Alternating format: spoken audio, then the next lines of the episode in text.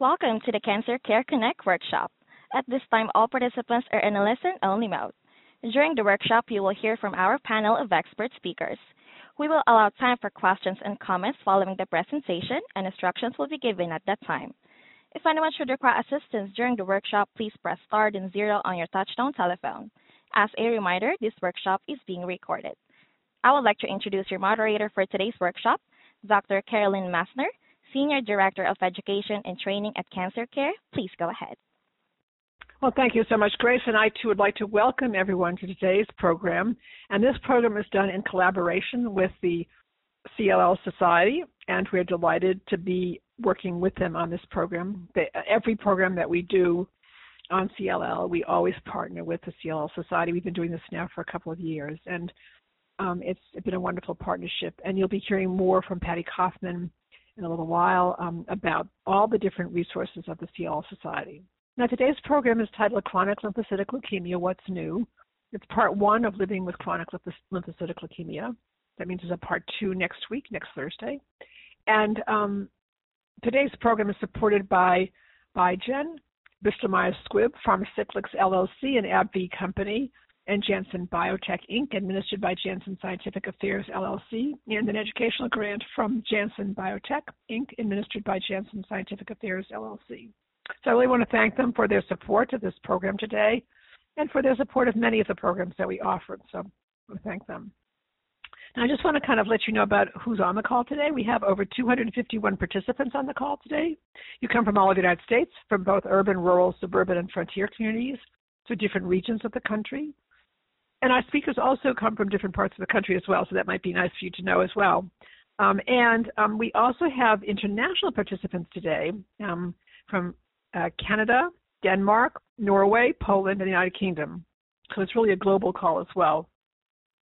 It's a credit to each of you that you've chosen to spend this next hour with us. Now, before I introduce our first speaker, I would like to ask you just a few questions, really to get a sense of what you know before the program starts. It really helps us um, to better plan programs in 2022 to know this information. So I'm going to start with the first question. And for those of you who are live streaming the program, you'll be able to rate the questions. You'll be able to hear me ask. All of you can hear me ask the questions. But those of you who are live streaming will be able to rate the questions, see the questions, and so and we very much look forward to your um, to your responding to them. Um, and, and, thank you for doing this. So, um, on a scale of one to five, with one the highest rating and five the lowest rating, please select your rating. I understand the current treatment options for chronic lymphocytic leukemia in the context of COVID 19 and variants. One is the highest rating and five the lowest rating. And the next question is I understand updates and new and emerging treatment approaches for chronic lymphocytic leukemia. One is the highest rating and five the lowest rating. And the next question is I understand how research increases treatment options for chronic lymphocytic leukemia. One is the highest rating and five the lowest rating. And now just two questions left. I understand how to manage treatment side effects, symptoms, discomfort, and quality of life concerns of chronic lymphocytic leukemia or CLL. One is the highest rating and five the lowest rating. And then this is the last question. I understand the role of clinical trials for chronic lymphocytic leukemia. One is the highest rating and five the lowest rating. I very much would like to thank all of you for participating in the polling. And now we're going to move on. I'm going to and I'm going to um, introduce our first speaker, and, uh, and, it's my pleasure to do so. Um, Dr. Adam Kittai, and Dr. Kittai is assistant professor Division of Hematology, Department of Internal Medicine, The Ohio State University Wexner Medical Center. And Dr. Kittai will be addressing update on chronic lymphocytic leukemia CLL in the context of COVID-19 and its variants, current treatment options for CLL, and new and emerging treatment approaches for CLL. It's really my pleasure now to turn this program over to my esteemed colleague, Dr. Kittai. Hey, everybody. Thanks for having me here today. Excited to talk with you all. So the first topic that I'm going to cover is um, update on CLL in the context of COVID-19. This topic is rapidly changing, and it's really tough to keep abreast about what's going on with everything in regards to this. I'll start off by talking a little bit about masks. Um, I know a lot of my patients come in being very anxious about the country lifting the mask mandates and what they should do and some advice I can give them. One thing to remember is that if you have an N95 mask, it works to protect you from the virus. So, for example, when we see patients with COVID 19 in the hospital, we wear an N95 to protect ourselves. So, if you do feel uncomfortable in this situation, wearing an N95 mask will protect yourself. My other thought is that if you are outside, you should feel safe not wearing a mask, especially if everyone around you is vaccinated. There's a very low likelihood of getting COVID 19 when you mingle outside with other people in a not crowded space. Overall, as mask mandates are lifted throughout the country, it'll be your choice whether or not you want to wear a surgical mask. Um, and ultimately, you're going to have to weigh your personal acceptance of some risk if you decide not to wear one. Surgical masks likely do provide some benefit and protection to you, but not as much as a well-fitted KN95 or N95. In general, I'm not recommending any type of cloth mask at this time. Um, and the reason why my patients are anxious is because we know that patients with CLL who get COVID generally may not do as well as healthy patients because your immune system is affected by the CLL. That's why we're recommending that all of our patients get vaccinated. So, in terms of vaccinations for CLL, there's been a lot of confusion. Right now, for anyone who is not vaccinated, we are recommending the one of the mRNA vaccines, either Pfizer or Moderna. There is some evidence that Moderna might work a little better than Pfizer for patients with hematologic malignancies, but the evidence is not strong. In general, the primary series is three shots given one month apart, and then a booster is given three months later. So remember, if you get one of the mRNA vaccines, it's four shots total, three for the primary series, and then a booster given three shots three months later. For patients who receive the J&J vaccine, we are now recommending an additional mRNA vaccine one month after the J&J vaccine, plus an additional booster shot two months after the mRNA vaccine. So if you got the J&J vaccine, we recommend two additional mRNA vaccine shots for three shots total. So some patients often get concerned about the timing between shots. Should I get it three months, four months? What happens if I waited six months because of all these different changes in the time frame to get shots? In general, I tell my patients not worry to not worry about it and just focus on getting the number of shots that are currently recommended. Once again, that's four shots for the mRNA vaccines and three shots total for the J&J vaccine with the J&J first and then two additional mRNA shots afterwards. In terms of response to the vaccine, we are finding that patients who are on treatment or who are previously treated typically have lower responses to the vaccine than patients who are not treated. What we don't know and what we are still waiting on are clinical outcomes of patients who A, get the vaccine versus those who don't, and B, patients who responded versus those who don't. There is some encouraging new data that does show that patients who did not respond to the first two doses of the vaccine with CLL do respond to the third dose. So my ultimate, recommendation is to get vaccinated and get all of those, the doses recommended that I overwent that I went through just now. There is also some exciting new treatments for COVID that we are hopeful will help our patients with CLL specifically. This is also a very rapidly changing topic, so I'm going to focus on what is available now, uh, but you should talk to your local providers uh, as this will differ across the United States. I'm going to focus on outpatient treatment, not inpatient treatment for CLL, for, for COVID-19 in, the, in, in this talk. So first we have pre-exposure prophylaxis. This is before you even get COVID. The drug is called Evusheld. I really like the name. It sounds like Evershield, but it's Evusheld. And it's actually two medications that are monoclonal antibodies against the spike protein of COVID-19 that are given together. This might sound familiar to some of you as monoclonal antibodies are frequently used to treat CLL. This is a similar medication that is targeted against the spike protein of the COVID-19. So far, we know that these medications given one time last for about six months, but it might be longer. We have to follow up data that is not yet reported. Um, in the study that led to the approval of this drug, it led to a reduction in COVID positive symptomatic illness. It's a relatively safe medication where there was a small increase in heart events in patients with previous heart history. Once again, talk to your provider to see if you are eligible for this medication. In terms of treating active COVID, there are three medications currently available. Uh, there is sotrovimab, which is an antibody infusion against COVID, as well as Paxlovid and Molnupiravir, which are both antiviral pills. Where where I work at OSU, our infectious disease department looks at each individual case and decides which drug to prescribe based off of drug availability. So once again, which drug you might get closer to where you live depends on the availability at the institute you see your provider at. We don't know which one works best, and they have to be given within five days of symptoms. So make sure you call your provider as soon as you feel ill. A lot of these treatments decrease, all of these treatments decrease the risks of patients getting severe COVID once infected. Just to note, Paxlovid specifically does interact with ibrutinib, acalabrutinib, and venetoclax, some of our frequently used medications to treat CLL. So once again, if you are taking one of these medications and you get prescribed by prescribed Paxlovid by a primary care doctor, you should talk to your hematologist oncologist about what you should do with your medication. In terms of how our patients are doing who have CLL and get COVID, we don't have recent data, um, especially in the setting of the recent Omicron wave. However, in a recently published paper by Dr. Roeker at Sloan Kettering, um, there was some evidence that showed that our patients are actually doing better with our novel therapies, or at least as we get used to treating COVID in our patients.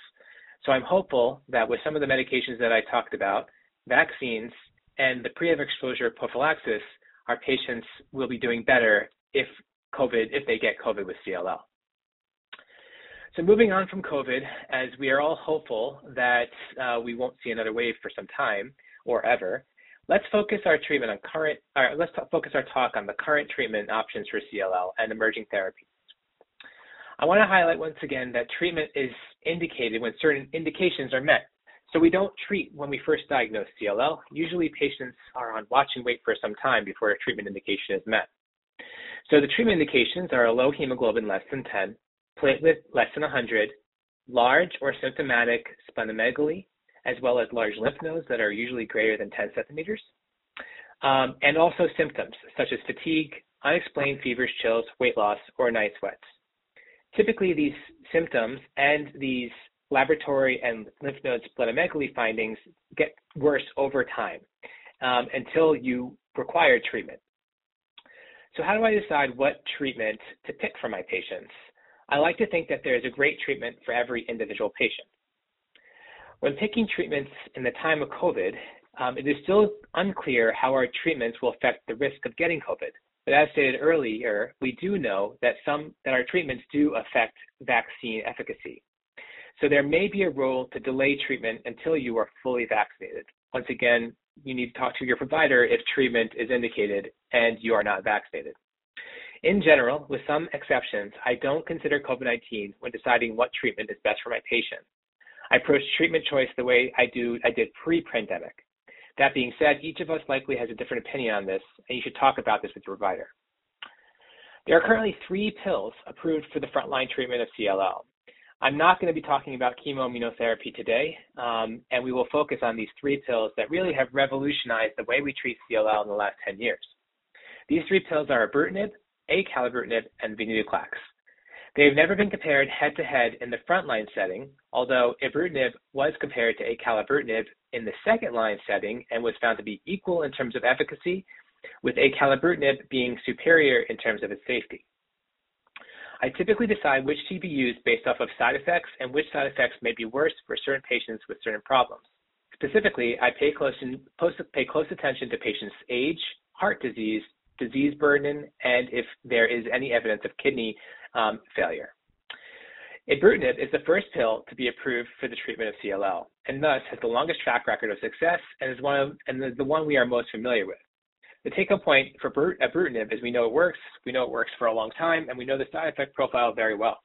It's given once per day, and we give it until disease stops responding to the treatment or if toxicity occurs. The toxicity of this medication is typically joint pains, easy bruising and bleeding, high blood pressure, and abnormal rhythm of your heart. Acalabrutinib is also a pill. It works the same as ibrutinib and is better tolerated. It is given twice per day, and we give it until the disease no longer responds to medication like ibrutinib. The main side effect of acalabrutinib is headache in the first two months. Bruising, bleeding like ibrutinib can occur. High blood pressure can also occur, but they are less likely than ibrutinib.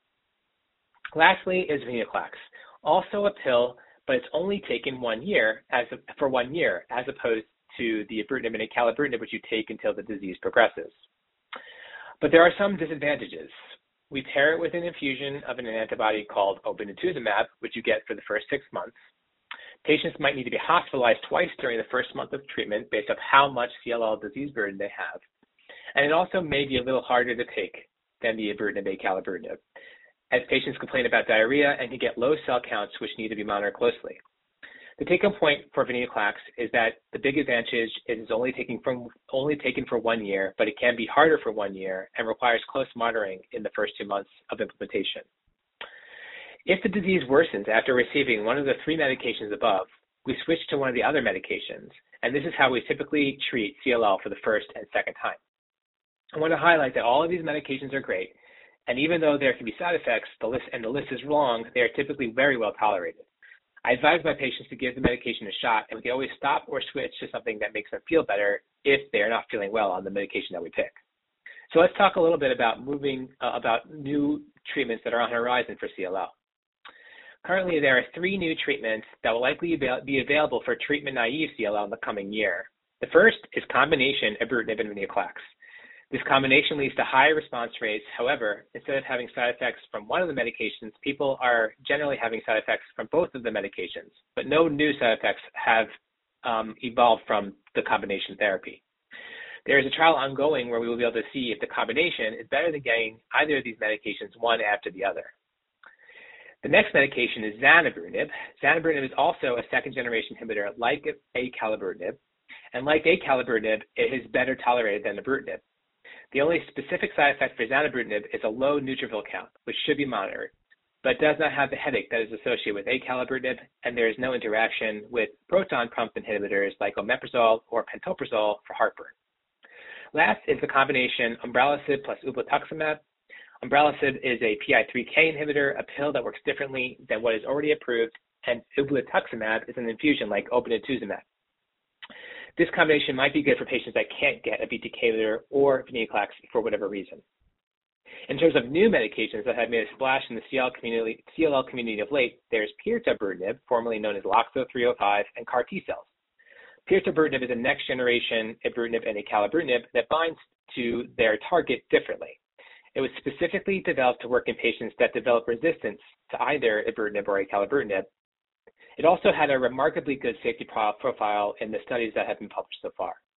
There are two ongoing trials comparing pirtobrutinib, one, one comparing pirtobrutinib to ibrutinib, and one that combines pirtobrutinib with venetoclax. CAR T, or chimeric antigen receptor T cell therapy, has been around for the last few years for lymphoma, but in fact, it was first studied in patients with CLL. This treatment uses patients' own T cells and modifies them to attack the CLL. There was a recent news article that many of you saw that documented the outcomes of the first three patients who were first treated with CAR T. Furthermore, there's a study called Transcend 004, which is still ongoing, that showed that CAR T by itself or paired with ibrutinib can induce great responses in CLL, even for patients who have received prior BTK uh, ibrutinib or venetoclax. CAR T still comes with a lot of toxicity. Where it will fall in the treatment paradigm is yet to be determined, but it is exciting to see that this treatment might, might work for patients with CLL with refractory disease. I want to end by just saying that we have made some great strides in the treatment of CLL in the past few years and decades, and we continue to be excited for what is to come. Thank you for having me, and I'm happy to answer any questions that come up. Oh, thank you so much, Dr. Kittai. That was really an outstanding presentation and really a wonderful way to start off this program today, really setting the stage for the entire program. So I know there'll be questions for you during the Q&A, so thank you so much. And our next speaker is, is Dr. Meghan Caitlin Thompson. And Dr. Thompson is Fellow in Hematology and Medical Oncology, Memorial Sloan Kettering Cancer Center. And Dr. Thompson will be addressing the role of clinical trials, how research increases treatment options, the increasing role of telehealth, telemedicine appointments in communicate, to communicate with your healthcare team. It's really my pleasure now to turn this program over to my esteemed colleague, Dr. Thompson. Thank you so much. Um, and I think uh, Dr. Kittai's excellent presentation talking about some of the new therapies that are being developed for treatment for patients with CLL is a great segue to talk about really the role of clinical trials uh, for patients with CLL. So I think um, it's important first to just take a step back and really um, think about what is a clinical trial. And clinical trials are the means by which scientists and doctors are able to study new treatments or interventions for patients to see how safe they are and or how well tolerated the treatment um, is and how it works uh, to improve outcomes for patients. And there really are many different types of clinical trials. Um, some clinical trials um, are testing new drugs or combinations of drugs um, and really working to develop new treatments for patients. And you might, I'm just going to talk briefly about the different phases or types of trials that you might hear about. Um, there's phase one trials, which are really um, testing a new drug or combinations of drugs, often in the first the first time in people um, to determine how safe the drugs are. Can these drugs be given safely to patients? Um, phase two dra- trials uh, collect a little bit more information on uh, the side effects of drugs and the safety of the drug, and then begin to determine how effective the drug is for, for treating uh, the disease. And then phase three trials um, are the trials um, that often lead to uh, the approval of, of many of the new treatments um, that and make them available to, to all patients approved by the Food and Drug Administration. And often the, this type of trial compares a new drug or combinations of drugs to what the standard existing um, treatment would be. And really, all these different types of clinical trials highlight um, that there's many different types of trials, and so it's really important, I think, you know, to talk with your physician and your oncologist and your healthcare team about um, if you're considering participation, really the details of the trial and what what the outcome of the trial is. And there's also a couple of clinical trials which might not focus on treatments for patients. Um, so, for example, um, uh, there are tissue banking or biospecimen collection protocols in which you might uh, provide consent to donate your uh, sample of your blood uh, with your tumor cells or lymph node biopsy or bone marrow biopsy if that's something you get um, and uh, these uh, samples are able to be sent to laboratories to uh, really study the biology of CLL, the genetics, and uh, even test new therapies in the lab um, that might work for treatment of CLL. And so I think this is a great way, even for patients with CLL who do not require treatment for their CLL, if they are interested to come, become involved in clinical research.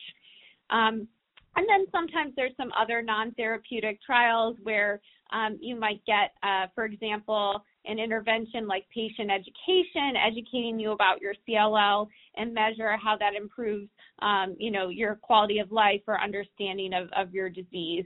So I think the question comes up a lot, when should you ask your doctor about clinical trials? And I think it's really appropriate to ask your oncologist about clinical trials from your very first visit you may or may not be a candidate for a clinical trial, but I think it's always really good to know your options, particularly if you're at the point of needing treatment for your CLL. And some clinical trials may only be available at certain medical centers, but there's also many clinical trials that are available at many centers uh, that collaborate across the country. And not everyone uh, needs to participate in clinical trials.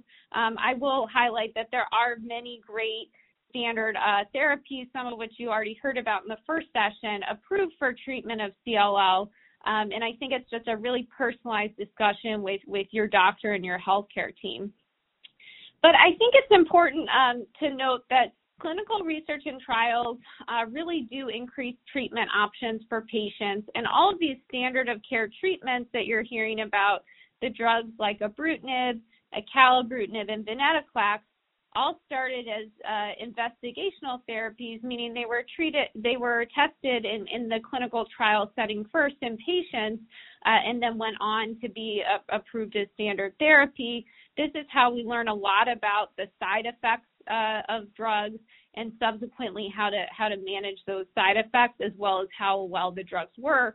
And the participation of patients and their caregivers in this research really has been vital and led to a positive impact and increased access for patients uh, for new drugs, but also for future patients, um, it's a way to really uh, leave a positive impact. So um, I think, uh, you know, in, in summary, um, improving outcomes for patients with CL really isn't possible um, without without the participation of patients. And I just uh, like to to thank all the patients out there, um, you know, past and present, who who participated in clinical research and partnered with their healthcare teams to really advance our understanding of this disease. So, um, in the final portion, I'm just going to talk a little bit about the increasing role of telehealth and telemedicine appointments to communicate with your healthcare team. And I think um, many of you may have participated in some form or another in telemedicine, whether it be by telephone visits with your healthcare team or physician, uh, video visits, or a combination of the two. And I really do think that telemedicine is here to stay as a part of uh, delivering healthcare for patients with CLL. I think it's a very positive development in many ways for patients as well as their families. It offers a flexible option for patients to be evaluated by their uh, doctors and um, other team members without the need to travel to and from the doctor's office. And this can offer some time savings and might reduce a little bit of the caregiver burden if you need someone to, you know, drive you to appointments um, or in, even uh, save time to things like time away from from family and work. And I think it has a particularly helpful role when you're reviewing the results of testing that may have been already performed, for example, blood tests, um, biopsy results, or other scan results that you might get. I think another um, positive development is that telemedicine has helped to um, expand um, expert consultation to more patients than previously possible.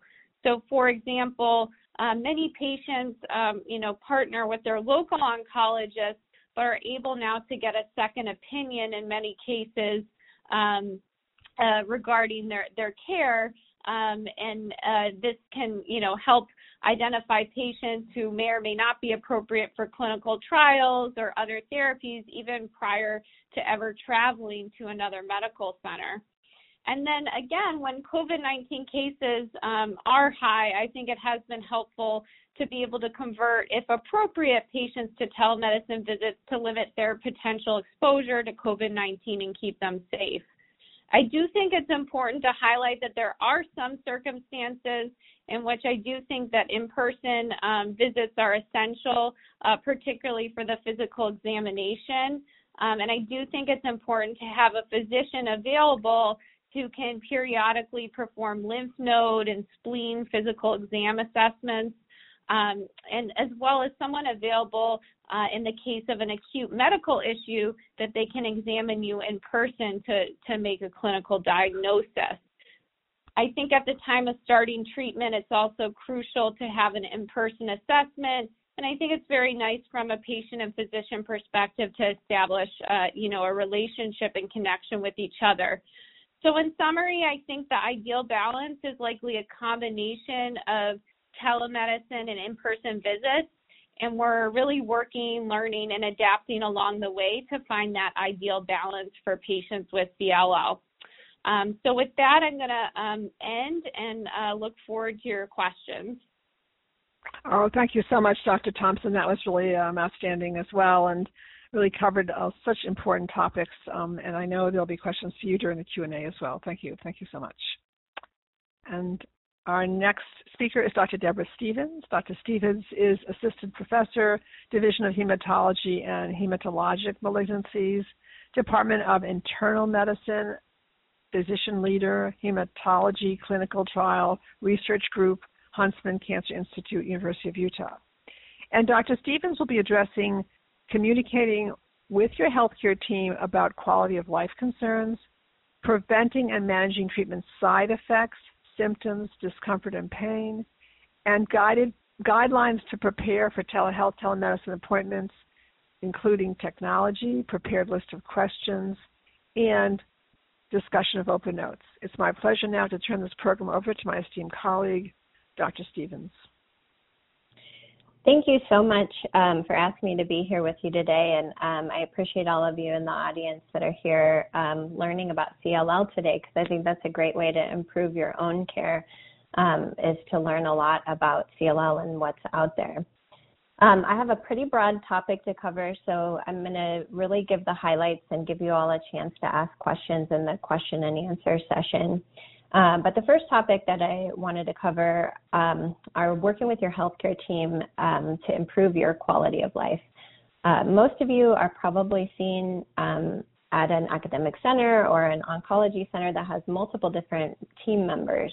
And for example, on my team, I have nurse practitioners, physician assistants, we have pharmacists, sometimes trainees, um, and I have a really excellent nurse in my clinic as well. And um, I wanted to encourage you all to um, take advantage of all of these people. They are all experts um, in your disease and can be very helpful to making sure that your quality of life um, is improved. And I, I, just wanted to highlight a couple of key questions to ask um, your healthcare team. Um, first of all, um, for those of you who are on watch and wait or post remission for therapy, um, you just want to make sure you know what symptoms are important to report to your providers because usually there's some sort of setup where you come in every three months or every six months to see your doctor, but what if something happens in between? So, first of all, you need to know what symptoms to report, and I typically um, tell patients to report things like fevers or drenching night sweats that are not in the setting of an infection, um, any rapidly enlarging lumps or bumps, um, or you know sometimes you just have a question for your oncologist and say, is this something that I should be worried about? So you need to know how can you contact the office if you have a problem earlier than the scheduled visit. The other thing that is, is really important to ask because most people won't ask unless um, won't know unless they ask is um, asking your provider if you have any supportive oncology services. Because most programs have things like exercise programs, massage, acupuncture, classes for folks with cancer, support groups, um, uh, counselors. And so there's usually a lot of other um, um, and a, a, lot of other parts of your healthcare team that might not be readily visible um, during your clinic visit. And you know, really, I encourage you to use all of those things. I'm going to move into a time of talking about um, some common side effects and how to manage them. Um, but first of all, kind of still pertaining to quality of life, when you're starting a new treatment, uh, I want you all to ask what side effects you might expect, how long is the treatment, how well do you expect the CLL to respond, and um, importantly, this has already been hit on a little bit, but please ask when you start a new therapy, again, do you have any clinical trials? And if you don't, can your doctor refer you to a center that has clinical trials just so you can see what options are available? Uh, because as Dr. Thompson mentioned, you know, all of the great treatments we have right now are only possible because of clinical trials. And so, you know, you might be able to have access to the next best thing um, if you participate in a clinical trial. So um, the I'm going to focus also on the outpatient treatments that Dr. Kittai mentioned. Um, first of all is ibrutinib, and a few things that you should know about this. Um, it's common for patients to have arthritis, joint aches, and pains. Um, this typically occurs early in the treatment course, um, and I often recommend patients to take Tylenol. Um, if it's more severe, I give a short course of oral steroids. Um, some patients have luck with magnesium supplementation, uh, but know that most patients after the first month or two on um, ibrutinib typically will um, have a reduction in that side effect. Um, a side effect that doesn't go away and you have a risk of it the whole time you're on ibrutinib is an irregular heart rhythm called atrial fibrillation. You might feel palpitations or irregular heartbeats. This is something that really needs to be evaluated by your oncologist and likely they may call in a cardiologist to help. Um, it's important because you may need a, a, blood thinner, which can also impact um, your ibrutinib treatment as blood thinners lead to easy bleeding and bruising, which ibrutinib also leads to easy bleeding and bruising. Um, and on that note, um, just make sure that you're um, asking your oncologist how long to hold your ibrutinib before and after any um, planned surgical procedures. The other thing, the longer that ibrutinib and these other um, drugs have been around, we have determined that high blood pressure can occur over time.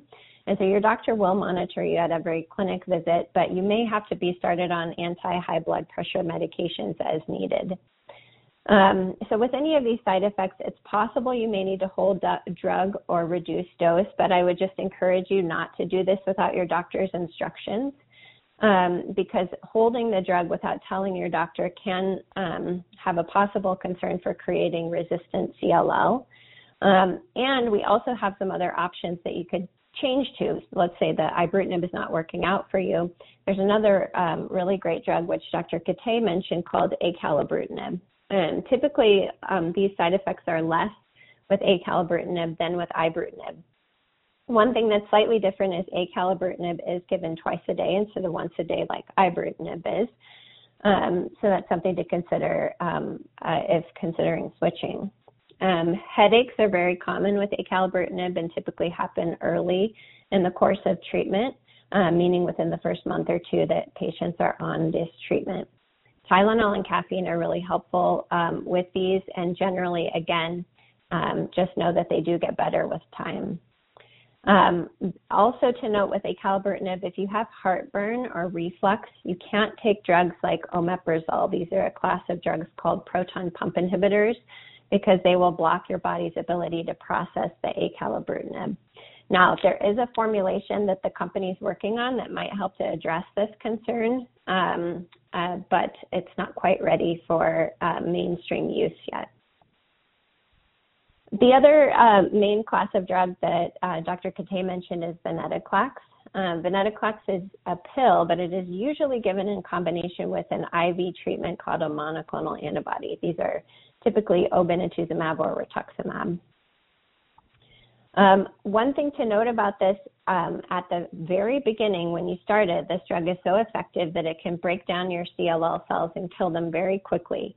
And this can cause something called a tumor lysis syndrome. And this is when your uh, CLL cells break down and release products into the bloodstream that are sometimes toxic to the kidneys, like potassium, uric acid, um, and uh, can cause irregular heart rhythms, which can be very dangerous. Your risk for this tumor lysis happening is determined by how high your white blood cell count is and how big are your lymph nodes at the time of starting treatment. And so typically to prevent this issue, we have to start with a really low dose of venetoclax, and you take that low dose for a week, and then um, go up to the next highest dose for a week. And you do that until you're on the maximum dose, which is 400 milligrams, which takes about five weeks to get up. During this time that you're ramping up your dose of venetoclax, you should really increase your fluid intake. Your doctor will likely put you on a medication called allopurinol to reduce the amount of uric acid in your blood. Sometimes, if you are considered really high risk by your doctor, you may actually need to be placed in the hospital for monitoring for this tumor lysis. This is typically not a risk after the first month, um, and generally, venetoclax is pretty well tolerated. I do have a lot of patients tell me they get some nausea. Usually, that is best managed by moving your dose of venetoclax to nighttime. Um, and most patients don't have to take extra medication to deal with the nausea associated with it.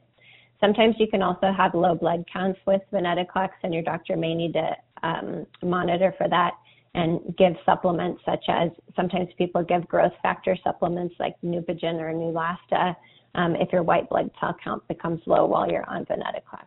But in general, it's a pretty well tolerated medication.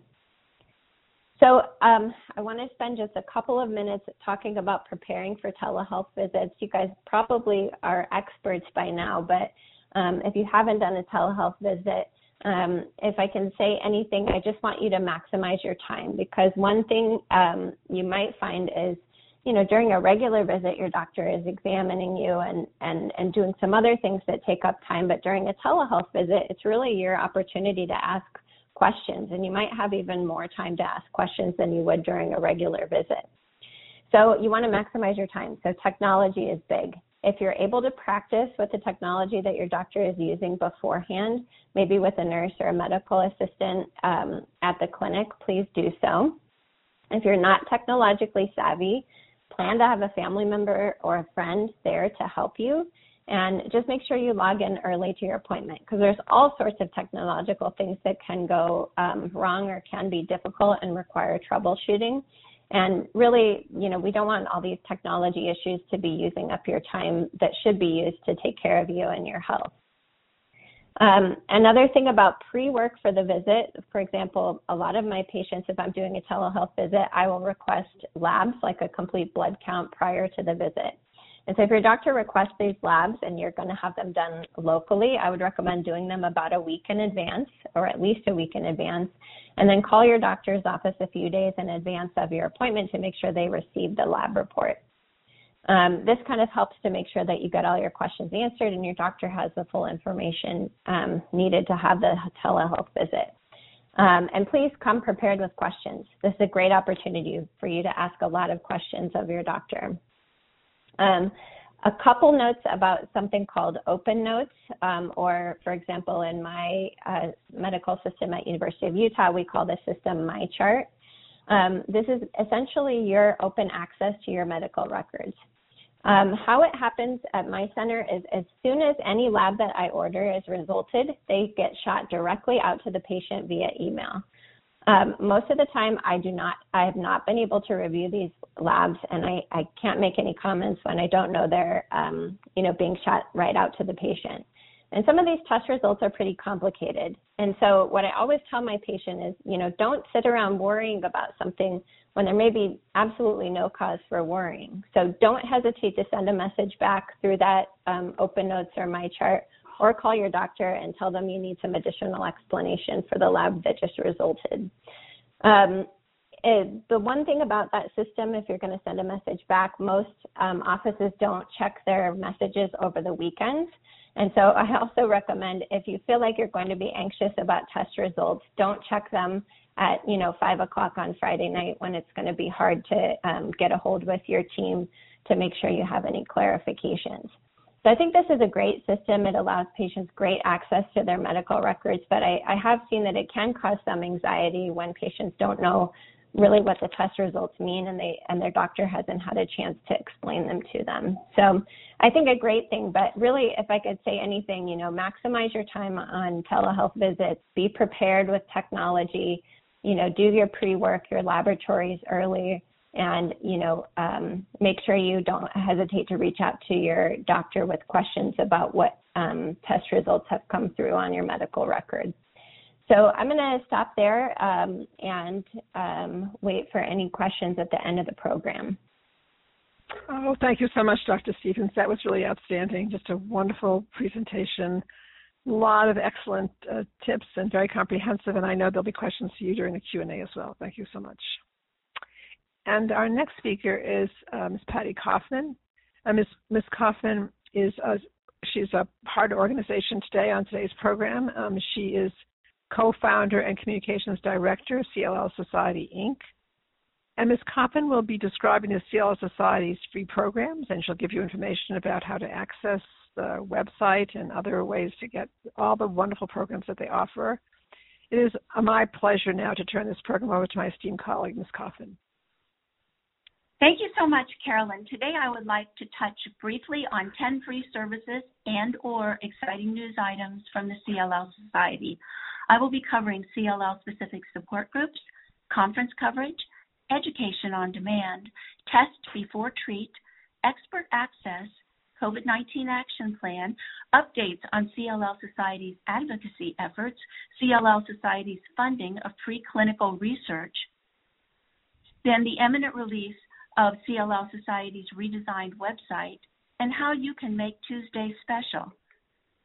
The CLL Society support groups. In isolation, we are having an internal conversation with only one person about our CLL, ourselves. On the other hand, you could join one of CLL Society's 38 CLL specific support groups across the United States and Canada. These groups are a place of camaraderie and strategy sharing among CLL patients and caregivers under the guidance of CLL Society trained facilitators. They function as a hub of learning and swift conduits for CLL breaking news and cutting edge research information. Go to cllsociety.org and sign up today. Conference coverage. Year round, for over a decade, CLL Society's founders, staff, and physician partners have written articles and conducted video interviews covering all of the major hematology conferences to report the latest data on clinical trials. Education on demand. CLL Society maintains a video archive of its webinars, forums, and virtual community meetings, which you can access on your own schedule. I pulled out a few topics which might interest you. Just diagnosed. What do I need to know? Dealing with the CLL emotional roller coaster. Veterans with CLL. How to get the benefits and care you deserve. Getting maximum benefit from doctor appointments. Learning to decode your blood results. Money managers. There is help to manage financial toxicity and giving care to the caregiver. CLL Society's Test Before Treat program we know that predictive and prognostic testing are critical before choosing any therapy for your CLL, and your life may depend on getting the appropriate testing before treatment, as these tests can determine which therapies will work and which therapies will not. We recommend the following action items. Insist that you are told what your IGVH, FISH, and TP53 status are before any therapy. And make sure that your doctor knows that certain findings such as deletion 17p or TP53 mutation or unmutated IGVH predict that chemoimmunotherapy will likely not work for you. Please refer to our Test Before Treat one pager. Print it out and take it with you to your doctor's appointment whenever a new ther- treatment therapy is being discussed. In short, your therapy must be compatible with what your tests reveal. Expert access. Have you wondered what a CLL expert looking into your medical records might have to say about your specific CLL situation? The CLL Society Expert Access Program gives you an opportunity to have a free 30 minute face to face HIPAA compliant video concept, consult in which a CLL expert will review your medical records and answer your questions. To qualify, you need only have a diagnosis of CLL, live in the United States, and not currently be in the care of a CLL expert. Research supports a survival advantage for those cared for by CLL experts. The COVID 19 Action Plan.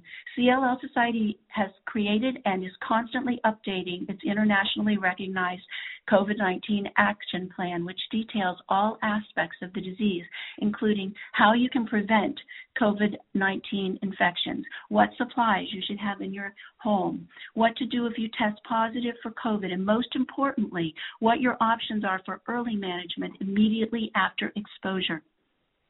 We provide user-friendly checklists and include links to government sites that help you locate preventative strategies as well as treatments for COVID-19. Updates on CLL advocacy. CLL Society has been working tirelessly behind the scenes to advocate on behalf of CLL patients and other immunocompromised patients during the pandemic in an effort to influence the availability of treatment options for CLL patients. CLL Society has become a public voice for the immunocompromised, with members of our team being interviewed in print and multimedia settings about the special needs of the immunocompromised. Introducing CLL Society funding for preclinical research.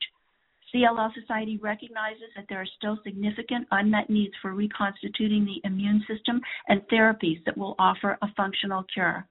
CLL Society is providing funding for preclinical research to help address some of these questions. Next, the imminent release of CLL Society's redesigned website. Stay tuned for the late spring release of CLL Society's new website. And last but not least, please make Tuesdays special. Come to our website at cllsociety.org and sign up for our Tuesday weekly newsletter, CLL Society This Week.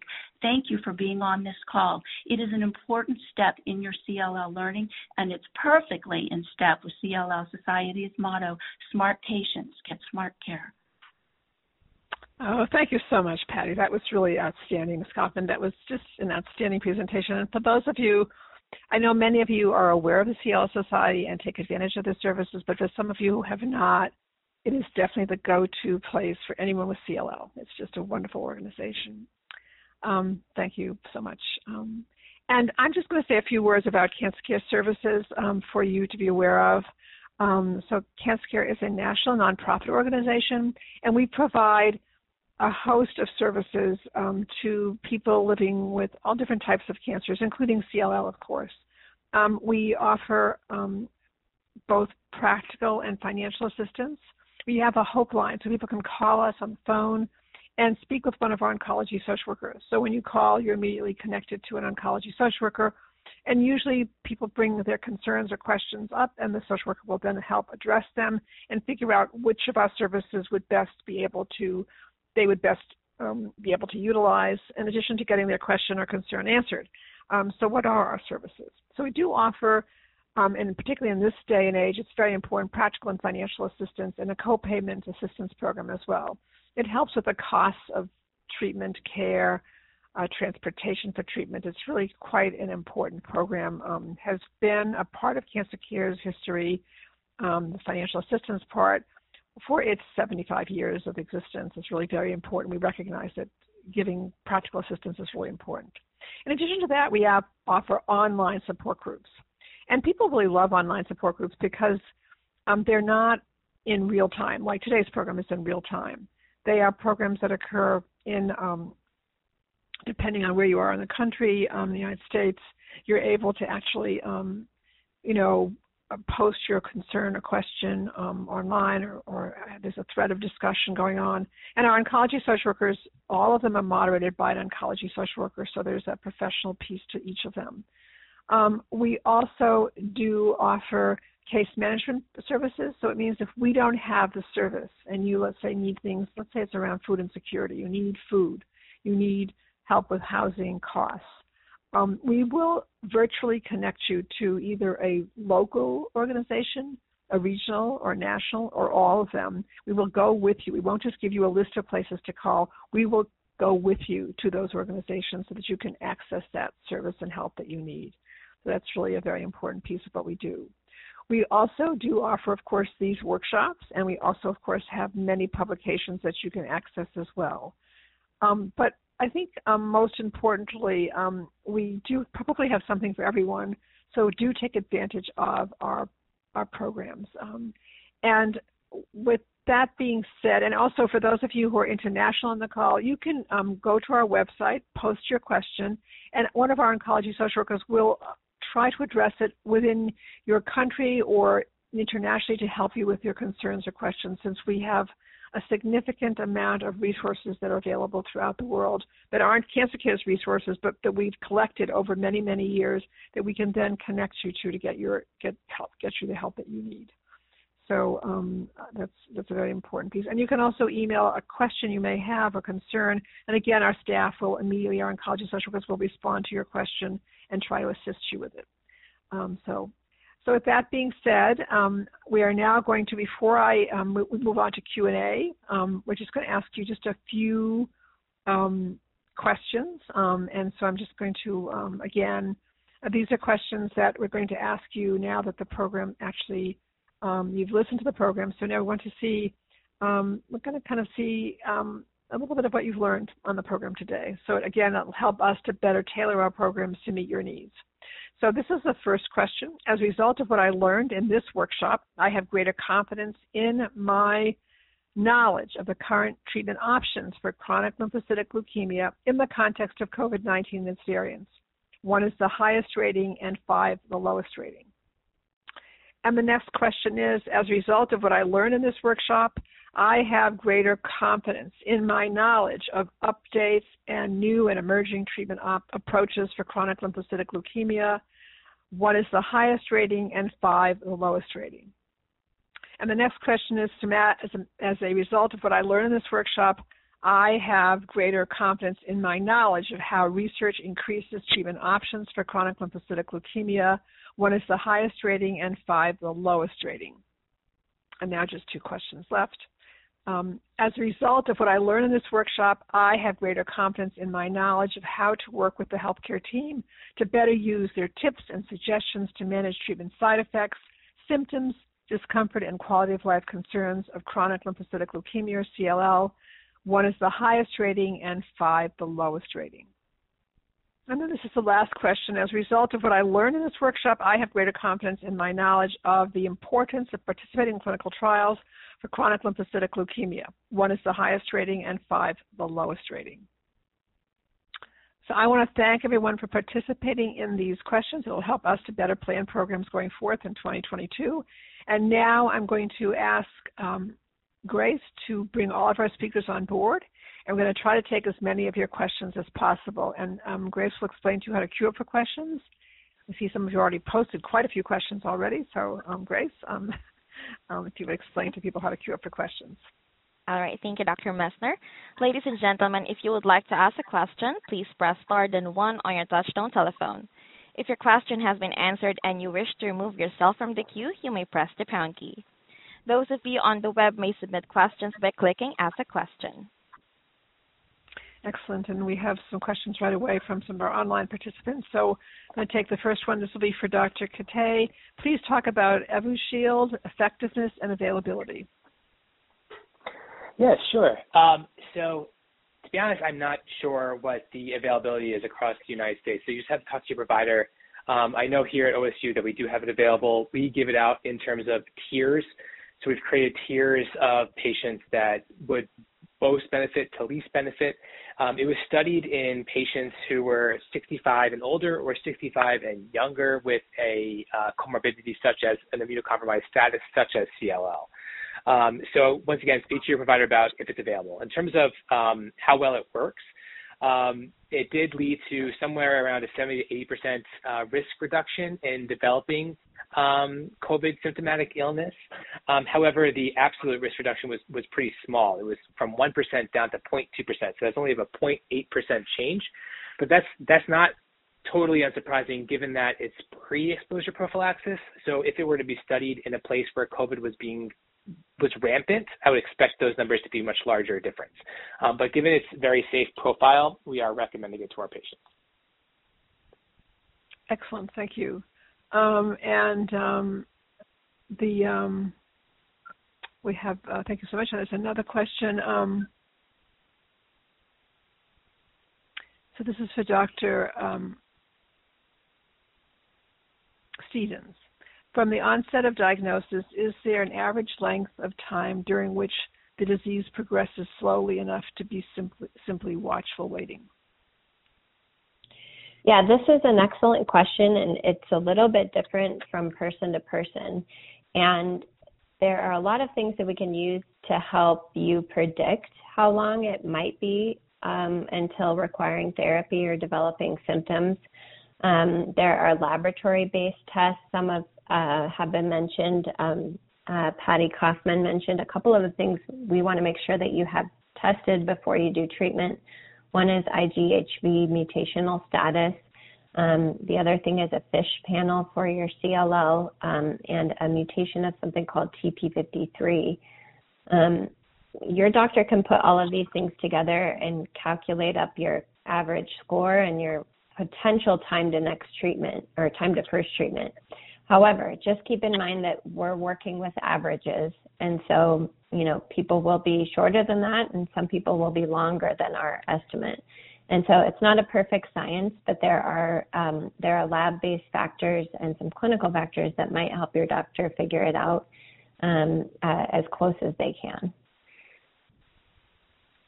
Excellent. And I've actually been asked to announce that actually we had many more people on the program. We must have been less than registrations because I I give the number that we had um, last night, but actually it turns out that there are about 341 people on the call today. So this is a very large call today. Um, and I want to thank um, probably the CLL Society for really helping to promote this program tremendously. Um, so, um, so now I just want to move on to one last question um, uh, for Dr. Uh, Thompson. Um, there is a question about the the vaccines, actually, in terms of the COVID vaccines.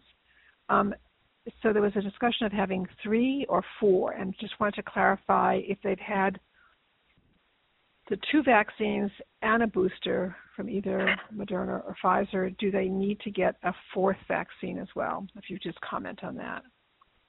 Absolutely. That's a great question. And I think, you know, things have changed um, over as uh, you know more uh, information and guidelines have developed. So for patients with CLL, uh, because this is a you know cancer of your immune cells, you are considered immunocompromised. Um, you know, even if you haven't required treatment yet. So the recommendation um, by the CDC for the mRNA vaccines, either a Pfizer or Moderna vaccine, uh, would be to get really three vaccines as part of the primary series. So many patients started off by getting the two vaccines and then a booster. Um, actually, now we're considering the three, first three vaccines as primary vaccines and then a fourth dose of the mRNA vaccine, either the Pfizer or Moderna vaccine. Um, uh, recently, the CDC has said that that can um, occur three months following the third vaccine. So we are recommending uh, for for our patients to get four total um, uh, uh, doses of the mRNA vaccine at this time, and I'd say these uh, guidelines are, are changing, um, uh, you know, as time goes on and more information um, is is collected and data is collected. So just check in at your appointments with your with your team about the recommendations. Excellent. Um, and then just um, one more question for Dr. Kate. Please talk about Evusheld effectiveness and availability. I think I already answered that question before. Do you want me to state what I said before yes, again? if you could. Yes, please. Thank you. Sure. Yeah. So uh, once again, so Evusheld's availability really depends on where you live and um, how many doses your local provider has received. Um, so check in uh, with your local provider, find out if it's available at your at where, where you're located. I know at the Ohio State University it is available, especially to our patients with CLL. Um, it's given um, we, we, we create these tiers uh, from tier one to tier five based on who we believed would most benefit, but it doesn't matter which tier you're in at this point. Anyone can get it who's in within these tiers. So it's approved for uh, patients who are above 65 and below 65, plus a comorbidity, which includes CLL.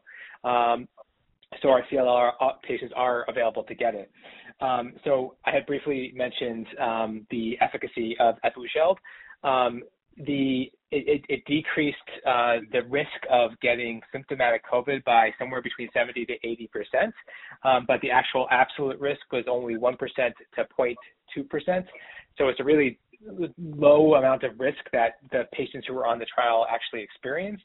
So we believe that um, if it was studied in a population where COVID was spreading really fast, you'd probably see larger differences um, in the actual absolute risk of the patients who receive the Evusheld. So it, it, it does work. Um, it leads to a decrease in between 70 to 80 percent in, in, terms of your risk of getting symptomatic COVID, um, and we are recommending it to our patients with CLL, given that it's a really safe drug.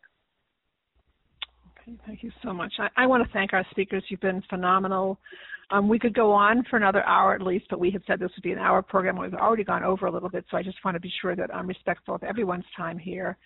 Um, I, I just want to thank our speakers. I also want to thank our participants for your really great questions um, on this call today. Um, it's been a really, uh, although we've done this program before, this has really been outstanding in terms of um, both the participant questions and our speakers' response and our, our speakers' presentations as well. So we do have another program that's coming up next week, um, next Thursday. So, um, and will be additional information for you to participate in. So please, if you haven't signed up for that, please do. Um, also, someone did ask um, about whether this program is um, will become will be recorded, and it is being recorded, and it means that you will be able to listen to it probably by tomorrow. It should be available for you to listen to it and so please um, feel free to actually, um, um, uh, you know, um, understand that, and it will be up for at least a year. So you'll be able to listen to the program for at least one year, um, uh, uh, and if not, if not longer than that. Um, and also, please, everyone, remember that today's program is is live as of today's date. So all the information that you've learned today is appropriate for March 17th, 2022 because remember this a lot of things are evolving and so you need to understand that things can change and so you need to always check with your healthcare team. And i want to get back to that. Some of you were able to ask a question. Some of you have a question yet to ask. And some of you actually um, may have a question that you haven't asked yet, but you want to ask. So, for all of you, we hope that you've learned information on the program today that you can take back to your healthcare team and that you can ask more informed questions of your healthcare team. That's really very important um, that you use that information, but your healthcare team really know you the best. They know everything about you, and so it's really important um, that um, you know that um, you know it's really very important that that you all utilize your healthcare team because they can really help you with any questions that you may have or that you even asked during the program today that you can get additional information that applies to you. Um, again, I want to thank you all for your participation today. Um, and um, I want to wish you all a very fine day. Thank you all. Remember, none of you are alone. You now have the CLL Society to call. You can call Cancer Care, and we'll give you. Um, you'll be getting a Survey Monkey after the program, and in that Survey Monkey there will be another evalu- another evaluation where you can write your comments, but you'll also be getting um, more resources um, as well um, that you can utilize. So you don't have to feel that you're only alone. You have your healthcare team, you have the CLL Society, you have Cancer Care, and there are many other organizations out there to help you. And be sure you go to well respected and well uh, researched organizations, and those are the ones that we've listed on the materials that we send to you. Okay, thank you all and have a great day. Thank you, ladies and gentlemen. Thank you for your participation. This concludes the workshop, and you may now disconnect. Everyone, have a great day.